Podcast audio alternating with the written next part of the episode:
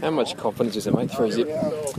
Yeah, confidence building, no doubt. Obviously, uh, I think we've uh, had three really good wins, but one differently each time, I think. So that builds some really good confidence in our young group and um, some learnings out of that we'll be able to take forward. So it's, it's really exciting for us. Yeah, I mean, just in terms of the um, pace and the intensity of that game, where does that showdown rate? Yeah, I think right at the top. I think Sloaney said it was the, fu- the most intense first quarter he played in the showdown. I have to agree with that. It was uh, it was on right from the start, and I thought it'd let up probably after half time, but it uh, certainly didn't. To Port's credit, they come at us again in that third quarter, and the intensity was there all day. So fantastic uh, spectacle of the footy, and I'm sure the crowd enjoyed it.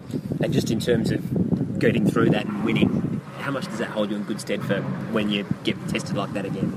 Yeah, it's it's really important for us. It, it certainly builds belief. Um, they come pretty hard at us in that third quarter, and I think our ability as a, as a group to really hold strong and, and showed some maturity. I think we've done that in the last few weeks, which has been really pleasing. Um, and it's something we'll take real confidence out of going forward. And um, I'm sure Pyke is really pleased with that. Itchy McGovern obviously got that pretty nasty heavy um, chat to him how's he treated? Yeah, he saw. Yeah, it's um, it looks like he. Uh,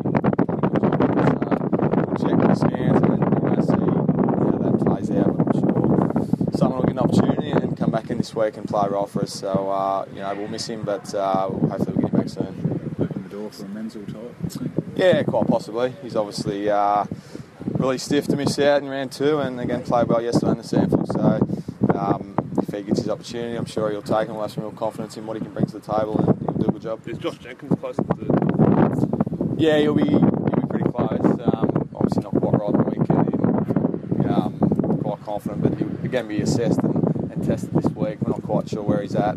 Um, obviously hasn't done a lot of work, so he'll have to tick a few boxes. But um, if he can do that, he'll put his hand up for selection. As a team, do you feel you're better positioned in a better team balance than you were this time 12 months ago? Yeah, I do. Yeah, I think um, you know they're just the consistency over all of the lines and the and 22 players has probably gone to a new level. So that's something we need to keep improving. And you know we've got some good guys again in the in the sample playing good footy that add to a bit of depth. But I think uh, we're not relying on um, a couple of players. It's it's really 22 contributors that are getting a job done for us on the weekend, which is really good. Do you reckon, so I was going to say, do you reckon you sort of a raise of doubts about the, the club's midfield that might have been there at the end of last season? Oh, I'm not too sure. That's probably for you guys to, to comment on. We were really confident going into the season that we had the players um, in our footy club that could, could, could take us to the next level. And um, you know, it's only three games in, and we understand it's you know early in the season, but um, you know, I think we've played some pretty good footy so far, and, and we have been able to hold our own.